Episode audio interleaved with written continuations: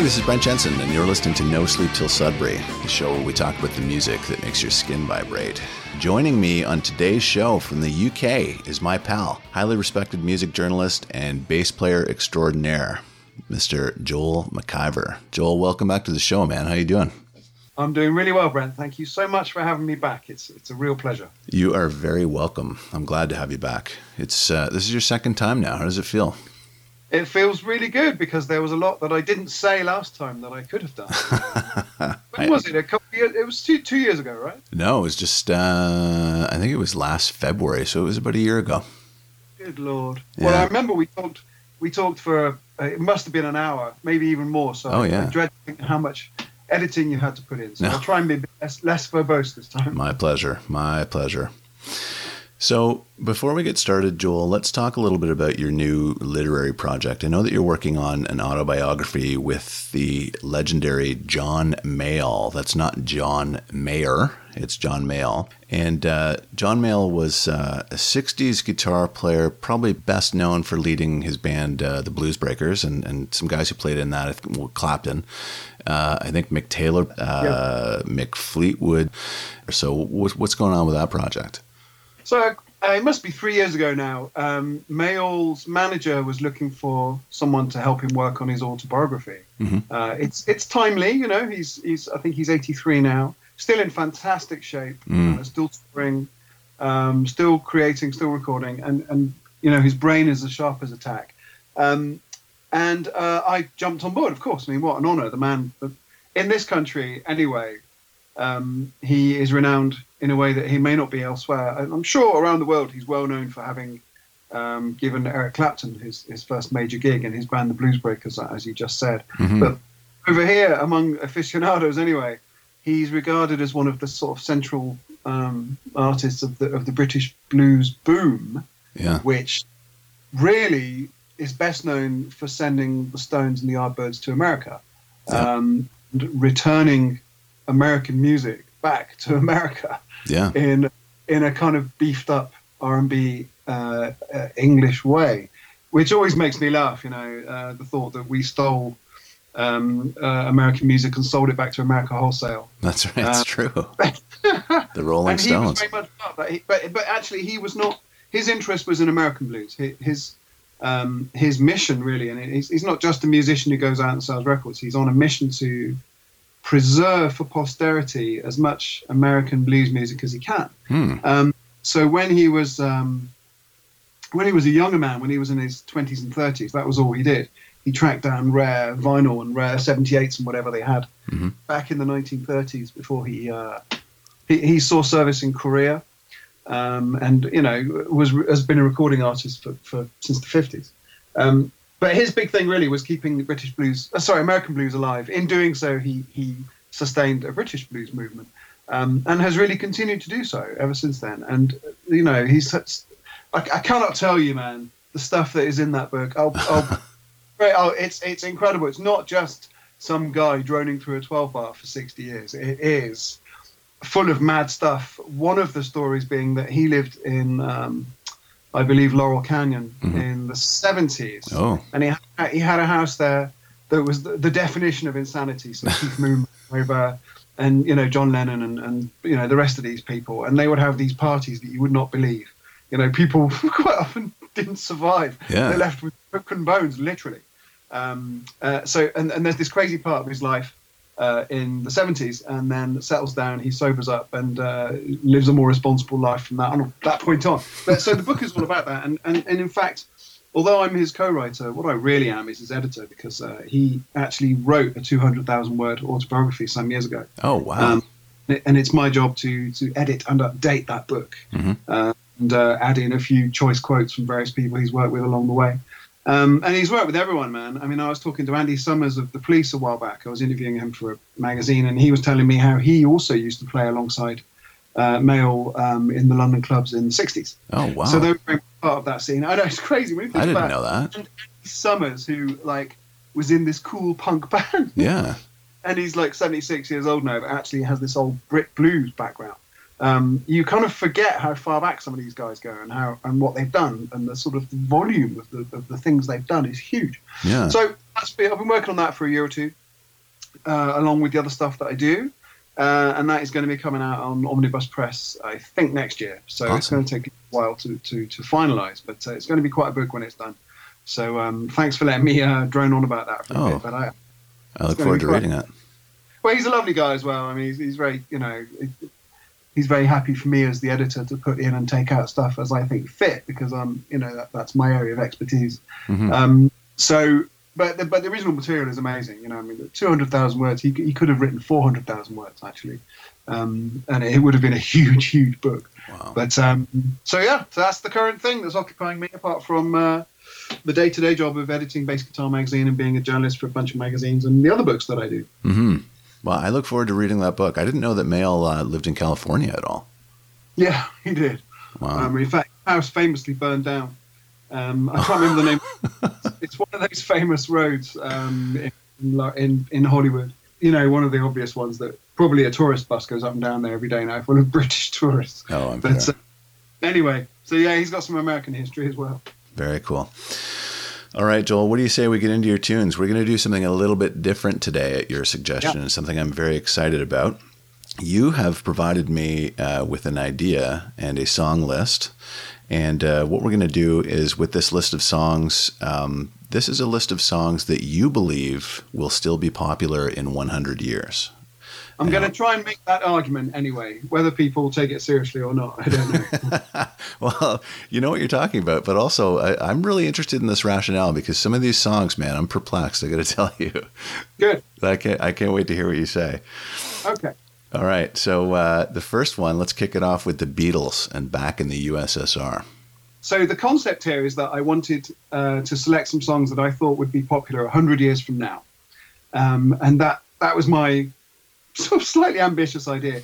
and contextualizing that uh, makes me feel that it's even madder because, you know, rock music is what, 60 years old at this point, maybe a little bit more. Yep. Um, uh, and you know, and and even kind of jazz and blues only go back hundred years from now. Mm-hmm. So um, perhaps I'm being a bit optimistic, suggesting that the pop songs I'm about to mention will still be popular in hundred years from now. But let's give it a go. Um, so I played safe with my first one. It's a Beatles song. Yeah. Um, and uh, they have continued to be uh, the the best known band of all time. Mm-hmm. Uh, even though they've been uh, dissolved since what 1970 was it? 1971 I can't remember. 1970 70. which is most of our lives right and at this point people are still quoting them still referencing them. Um, and the song I've chosen is partly because it's one of my favorite songs of all. It's back in the USSR which I, I, I cannot tell you how much I love this song and have done ever, ever since I was a kid um, it's so powerful it's so uncompromising and so sarcastic mm-hmm. it completely mocks the Beach Boys back in the USA yeah. um, in an affectionate but fairly pointed way, you know. Um, and my view is that if in 2118 someone looks back and says, what were some of the earlier political songs that talked about um, socio-economic developments of the day in the 1960s, then possibly they'll say, well, did, was anyone writing about the, the, the, the Cold War between the Soviet Union and, and the USA? Was anyone talking about um, the different political ideologies between those two superpowers? And in pop music, of course, lots of people were. Mm-hmm. But what were the biggest band in the world talking about? How, how, were the biggest band in the world talking about it? You could argue that back in the USSR is, is their commentary. Um, and what's interesting is that they took the side of the, of the evil empire, right? um, so my view is that not only is it a good song, and it's very listenable and it's hummable. It's it's funny and it's sarcastic and it's quite arch, um, and that it may well remain one of the Beatles' better songs. Um, I'm sorry, most long-lasting songs. Um, that, that that even a hundred years from now, people may put on because certainly in, in the rock vocabulary that we have today, it's no different, uh, really. It's, it's it's two guitars, bass and drums, and, and a 12 bar. Um, people are still making that kind of music now, 40 years later, which leads me to wonder whether it's not impossible that they'll be making it 140 years from now. Mm-hmm. So we will see. Nuclear war uh, notwithstanding, you know, hopefully we'll uh, we'll be able to hear this then. So I actually think I'm on fairly safe ground with this one. We'll see.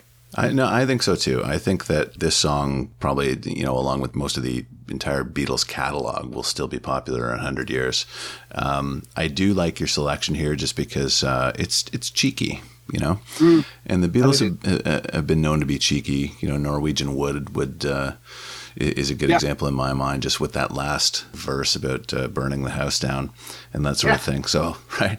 But um, yeah, I, absolutely. I agree that the song It's will of definitely. intelligent. It's a kind of intelligent insolence, isn't it? Or sort of slight sort of a wink and a nod. You know what I mean? And I think people appreciate that across the generations. Yes.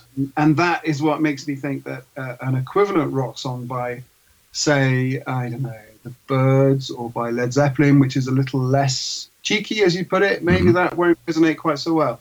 We Yeah. will see, or our children might see. Yeah, I, I agree. I think that might, you know, and that might even be lost on on some Beatles fans. Some people don't really appreciate that depth that they have. So, There's a, there's a lot of cheeky sort of stuff in there, isn't there? There's quite a lot of kind of childish filth as well in, in some of the it's true. in some of the vocabulary which you have to dig out. And you have to be familiar with the Liverpudlian vernacular, I think, to uh, to, to grasp. Well, let me ask you a question then, while we're on this topic. So, in um, one of the tunes from uh, the White Album, which the which back in the USSR is from, uh, it's a Lennon tune. I, the name escapes me; it'll come to me in a second. But he he describes uh, Raleigh as a git. What is a git? Um, a, a nasty person, you know, Ah. someone, some, that's all. Someone who you don't like. Uh, Okay. We we use it. That's a common word today. We use that. We say that guy's a right git. You know, don't, he's, unpleasant. That's all it means. Ah, so the song is so tired. Actually, that's what it is. So tired. Yeah. Any other um, any other slang I can help you with? I'm going to make a list and I'm going to send it over to you because there are there, Yeah. there are a few. No, he's a git. He's a he's a. We often we quite often say he's a wanker over here. Yeah. And that's actually a real insult. But I wondered whether it's that insulting. The Americans that I, I know Well, tend to regard it as a very lightweight thing to say. Yeah, uh, well, yeah, it, I mean, it can be considering the the verb, I guess. considering the origin. this is a whole other podcast. We should do swear words in. We uh, could. in we Yeah, could, we yeah. could, we definitely could. wanking and pop songs. Anyway, There's a lot of that. Okay, next tune is uh, Black Sabbath, and it's War Pigs. well, along similar lines, actually, this is a this is. Uh, let us be under no illusion that uh, when people look back at the 20th century and probably the 21st, uh, American culture will be the dominant uh, culture that they regard. Mhm. Um, and Sabbath made this comment, didn't they, about the Vietnam War um, with war pigs. Um, not only that, it's a it's a very uh, catchy song. It's it's quite simple. It's memorable, um, and for those reasons, because it comments quite profoundly on what was going on politically, and it's catchy. I think it's gonna I think it's gonna have a certain lifespan. Um, in a way that some of their less um, immediately graspable songs may not. Mhm. I, I wonder a little bit about Sabbath's longevity, and in fact the longevity of heavy metal in general, because it's not easily digestible by the masses. Um, that said, you know, I've, I've often made this point that metal is something that people enjoy in good times and bad times. Mhm. Um, and people always have energy that they need to work off, and how, how better to do that than by listening to energetic music. So I think I, I would be very interested to know if if uh, people will be listening to to unsociably loud music um, uh, a, a century from now. I but if so. they are, if they are, I suspect it will be songs like this that they listen to. I think so. You know, metal is a little bit like alcohol, right? People drink Yeah. when they're happy, and people drink when they're sad. Right, and it's embedded in the culture, you know, and uh, it's something that that if you don't do, you're generally missing out. Exactly, it's it's true. That's a good point. I think the fripperies, the, the outside accoutrements of, of, of everything to do with bands like Sabbath will fall by the wayside. You know, no one's going to remember the Osbournes TV show. Um, no one's going to remember the Ozzfest. No one's going to remember um, the fact that Tony Iommi injured his fingertips. You know, uh, but what they're going to remember is the songs. Mhm. I think um, that is if people are bothering to listen to music this far in the future. I hope they do. Oh, I, th- I think so. I don't think that you know. I don't. I don't think these these things will be lost. I, I I'm, I'm glad we're talking about this because I think that um, a certain portion of music will endure, and I think that you know Black Sabbath and the Beatles certainly will endure. I, I you Yeah, know, they're pretty easy picks, actually. I started off with some obvious ones that I felt I could uh, safely defend. Well, We'll, we're- we go. well, you started off with the easy ones. You're working your way up. So th- this one, I think, al- also will uh, will endure. Joel, it's David Bowie. Changes. Yep. Well, it's a it's an obvious, almost cliche choice uh, of of his songs. I think. Um, but, uh, by the way, I think it's two years today as we speak since he died. Yes, it does. Um, I, I, think so. So it's, it's it's good to be talking about him. But um, there's something about the production of this song which is timeless. It's very crisp and in your face, mm-hmm. um, but it's not obnoxious. It's quite uh, it's quite radio friendly. Mm-hmm. Um, it's those ridiculously catchy lines, you know, turn and face the strange, Yeah. everyone thinks turn and face the strain, um, and uh, it's reflective, I think, of the fact that he was such a vivid, chameleon-like character hmm in a uh, music scene which which wasn't particularly right. Um, he, he he stood out so incredibly that I think his um, reputation will will will last and his music will last. There has been such a huge uptake of, of, of his music since he died, in a way that I hadn't really expected. I thought he'd get a kind of wistful following, you know, Mm. um, like actually uh, Leonard Cohen did, for example. You know, re- res- respectful Yes. but not hysterical. And, and I think um, Bowie's death has left a lot of people feeling very bereft. Yeah. Uh, they'll- and they'll tell their children about it, and possibly their grandchildren will even feel the reverberation. So who knows? I mean, I chose this song um, because it's so snappy and catchy and fun, and it's easy, isn't it? It's easy to understand. You know, changes, cha-cha changes. I don't really know what it means actually, but um, you know, it, it sounds relevant to everyone, right? Which I think will help help it li- live on a few decades. Yeah. Yeah, I, I think that, you know, of his entire catalog, which is quite vast um, and quite rich, I think this is one of the songs that people will remember him for, partly because it's just self representational. You know, people think about the, the you know, he was a, he was an androgyne, he was a modern pop star, he was a folky. And so, you know, this is very self representative of, of what David Bowie was. Yeah, and I and I think so much of his other stuff will will be swept away. I don't Mhm. think people listen to anything post 1990 uh, uh, uh, after 40 years from now, right? Which is kind of a fairly grim grim thing to prognosticate, actually. But I think it's true. You know, the the gems in the catalogue stand out. Unfortunately, he had many, um, and yeah, you know, we'll see. Hopefully, you know, guys like you and I will have another 40 years, and we can be sort of nearly halfway to the point I'm talking about, and we can talk then and say, well, which ones of these, uh, which ones of these songs was I right about? Knock But, on um, knock on wood. Let's let's hope that let's hope that we last that long. Nice, wouldn't it? Right? It would be nice. I'm going to join you in London for a pint. We're going to go over this list in 40 years. How about that? That's yeah, yeah. Do, do a tick next to anyone that was still still remotely listened to ever. All right, your next one. The degree of difficulty is increasing, Joel. I think this one stands out. Are you familiar with the song? Uh, very, very vaguely. I know that uh, Fairport Convention is was a big English folk group back in was it like the late '60s or early '70s? Yeah, yeah, Yeah. really long time. ago. I don't- And not really that huge, not compared to the people we've been talking about so far. Yeah, yeah. So Fairport this Convention, come all ye. Come all, come all ye. It's, Mhm. it's the song is called "Come All Ye." It is a uh, modern version of a sort of traditional arrangement, and um, that is actually well, it's already the elements of the song are already centuries old, right? hmm So that's the basis of my argument for this one, which is that it's lasted this long in in various parts. It's kind of bolted together version of, of old music. hmm I don't see it going away. And it's funny because folk music, in the sense that I mean it, not as in Bob Dylan or Nick Drake even, but as uh, sort of Ralph McTell, Davy Graham, Bert Jansch, um, and John Renbourn, which is a sort of really refined British school of acoustic guitar music, hmm um, is not really in your face on a daily basis. I don't know many people who listen to it. I, I, I know it exists and I know it's popular among a certain kind of woolly pullover wearing um, demographic, and of which I am one actually. But um, it it just refuses to go away. This is the most tenacious music you can imagine. It, it's played in folk clubs in tiny villages and on islands in all over the world, not just in the English speaking world. Really? Um, I'm not really sure that Fairport Convention were this fantastic harbingers and kind of bearers of the message. I think it, I think the music runs deeper than that.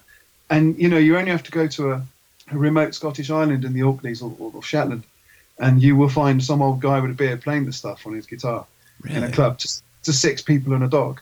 And I'm sure it's the same in the remotest um, uh, regions of Canada, um, and and you know the equivalent folk roots music of, of, of every culture in the world has this music. Not Mhm. this exactly, but music that is obscure but just keeps going and going.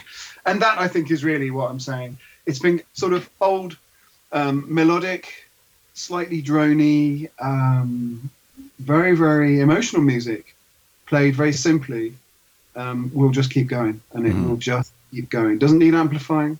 It doesn't really radically change across the centuries. Uh, we've already had a couple of centuries of this kind of very English acoustic folk music, uh, and I, I would love it to continue, and I think it will. In fact, we may find that it outlasts everything else on this list. I can see that, you know, just because if, if not for the fact that it falls in such stark contrast with what's going on now, you know, there's always going to be an appetite for this sort of thing in my mind. Go, man. But I mean, the equivalent, I think, that's popular is is kind of Americana and country, you know. And I know there's there's a whole poppy country movement, Mhm. but I, I there is there seems to be quite a lot of uh, blues country sort of folky rootsy music that is authentic um, and is quite old, and it's and it's played by young people. So I think there's a future for it for that reason. Young people appear to be taking it up. Yeah, I think so. Unlike jazz, for example, and I talk about this often now. There's no, there's no jazz on this list. Not because I don't like it, but I think jazz's day is done. Really? And I hate, I hate to think that because I love Miles Davis and Coltrane um, and John McLaughlin. I honestly, th- I don't see young people really coming forward in large numbers to take it up. And I know a few excellent young jazz musicians, um, but I, I don't see it happening in sufficient numbers for it to last another century. Hmm. Uh, you know, I, I just don't. Why, why do you think that is? Why? Um, it's a very good question because the music's not very digestible. It requires a lot of um, uh, talent to play, a lot of effort to master. Um, it's not immediately rewarding in the way that a, a kind of you know sing alonger folk chorus is or, or a rock riff is. Um, it's difficult music, and I think it suffers from an image problem. I think people stay away from jazz because they're afraid of it. Yep. Um, and, and for those reasons, I think it's it's dwindling you know, you ask any old jazz jazz fan who's in his seventies what he thinks of the future of jazz, and he definitely definitely will not be very optimistic. No, I agree. I, I and I think you and I talked about this on your your last um, your last episode. Yeah. There's a, a stigma attached to jazz, particularly among the younger um, folks, that Yeah. uh, it it can be snooty, you know, unusually complex, and just Yeah. you know for those reasons, it's it's just unattractive. Yeah, I mean, the nearest that jazz gets to the pop to the popular vocabulary now is sort of swing, isn't it? And sort of Michael Bublé and that, that kind of Yeah, fa- fairly plastic interpretation of old swing music. But I mean, at least it's there. But it's not very authentic, is it? It's not really, you know, it's not it's not Miles Davis. well, and that's a great point. I think that you know, I hate to say this, but guys like Buble almost make a caricature of of that type of jazz, right? Yeah, but then the stuff's very singable. You know, you hum it. You know, so we're all we're all guilty. Oh, for But, sure. um, but yeah, I, I, I you, you struggle to assign much value to it, don't you? yeah, yeah, yeah. Well, it's it's just Not like it's it's almost like a homogenized version. I'm afraid so. Yeah. That's why it sells, sells so many copies. or or st- is streamed that often. Anyway. Yeah, yeah, exactly. Uh, okay, are you ready for your next tune?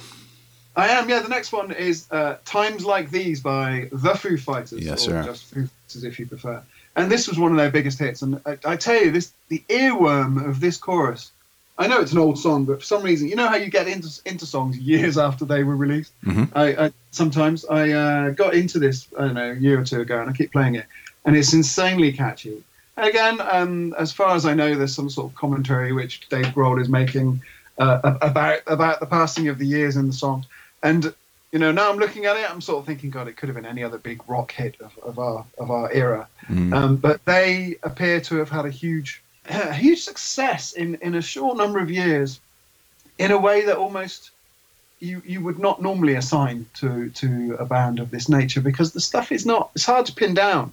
I if you take the Foo Fighters catalog as a as a whole, it's kind of a big amorphous blob of guitar riffs Yep. and a lot of it is catchy, a lot of it is not. Um, but people people queue up to buy tickets to see this band, and I think the amount of digital film there's going to be stored away in the world's computers over the next few years just means that you can never get rid of them, right? Yeah. They're, they're going to be uh, embedded in in the, in the DNA of the culture, and I think they won't go away for a long, long time. And I like them, and uh, don't get me wrong, and I've met a couple of those guys.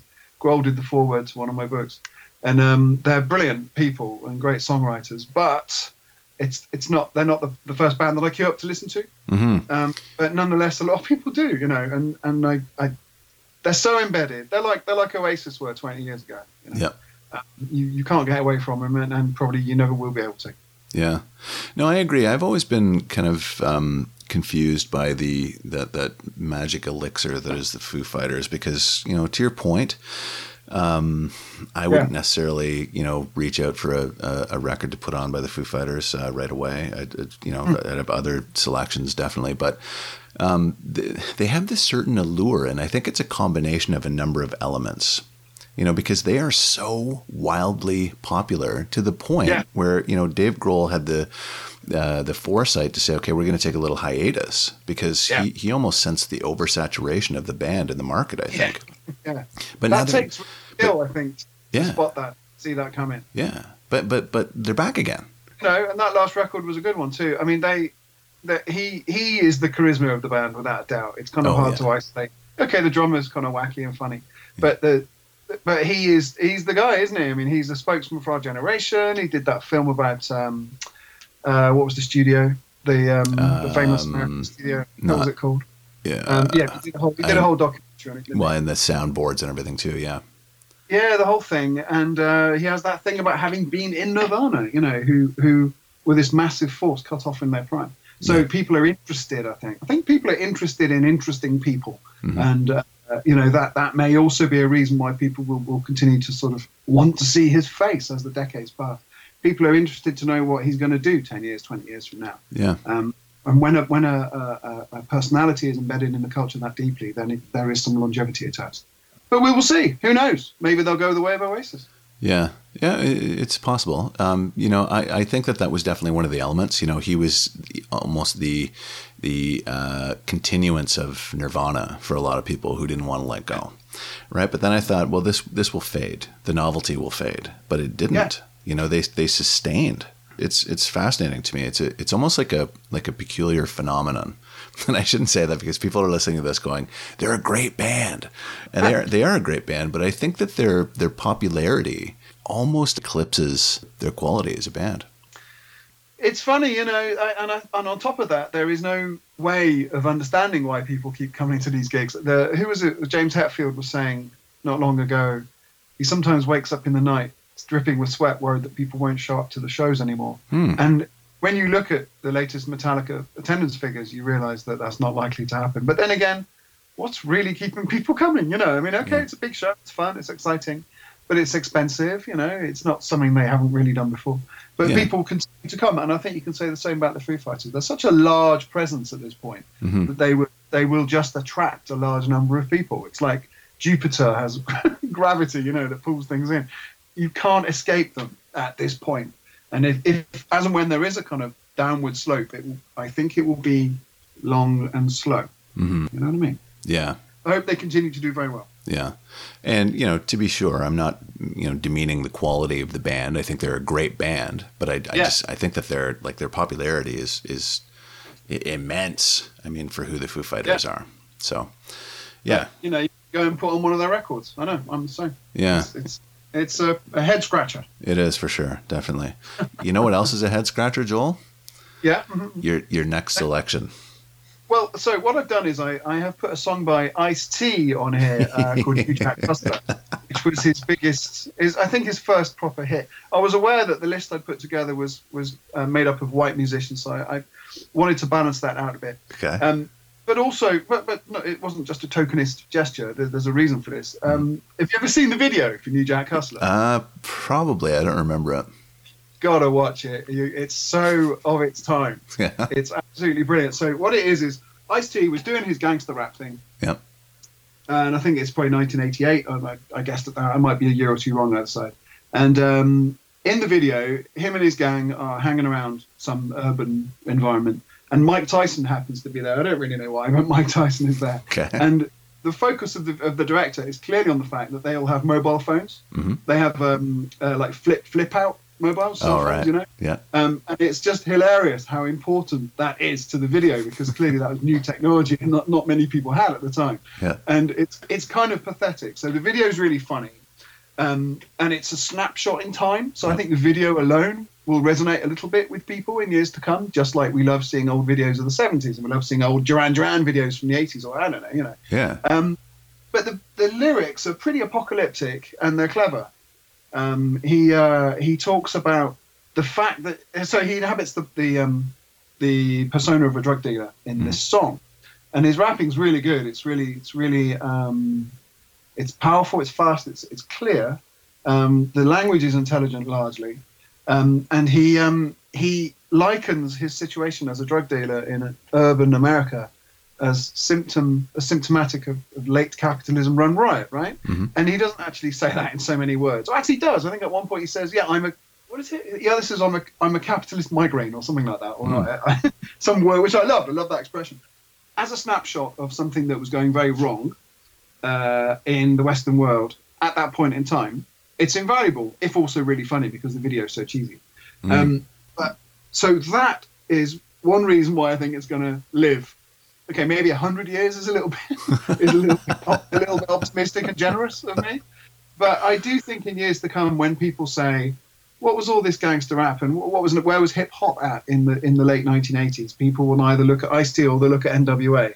Um, and as far as I recall, NWA didn't do a video that was anywhere near as entertaining as this one, even though the music was was you know similarly hard hitting. yeah. Um, so that's my rationale there, and I realise it's perhaps it, it's it's such a kind of cheesy, funny song that perhaps doesn't have as much value as I'm allocating to him.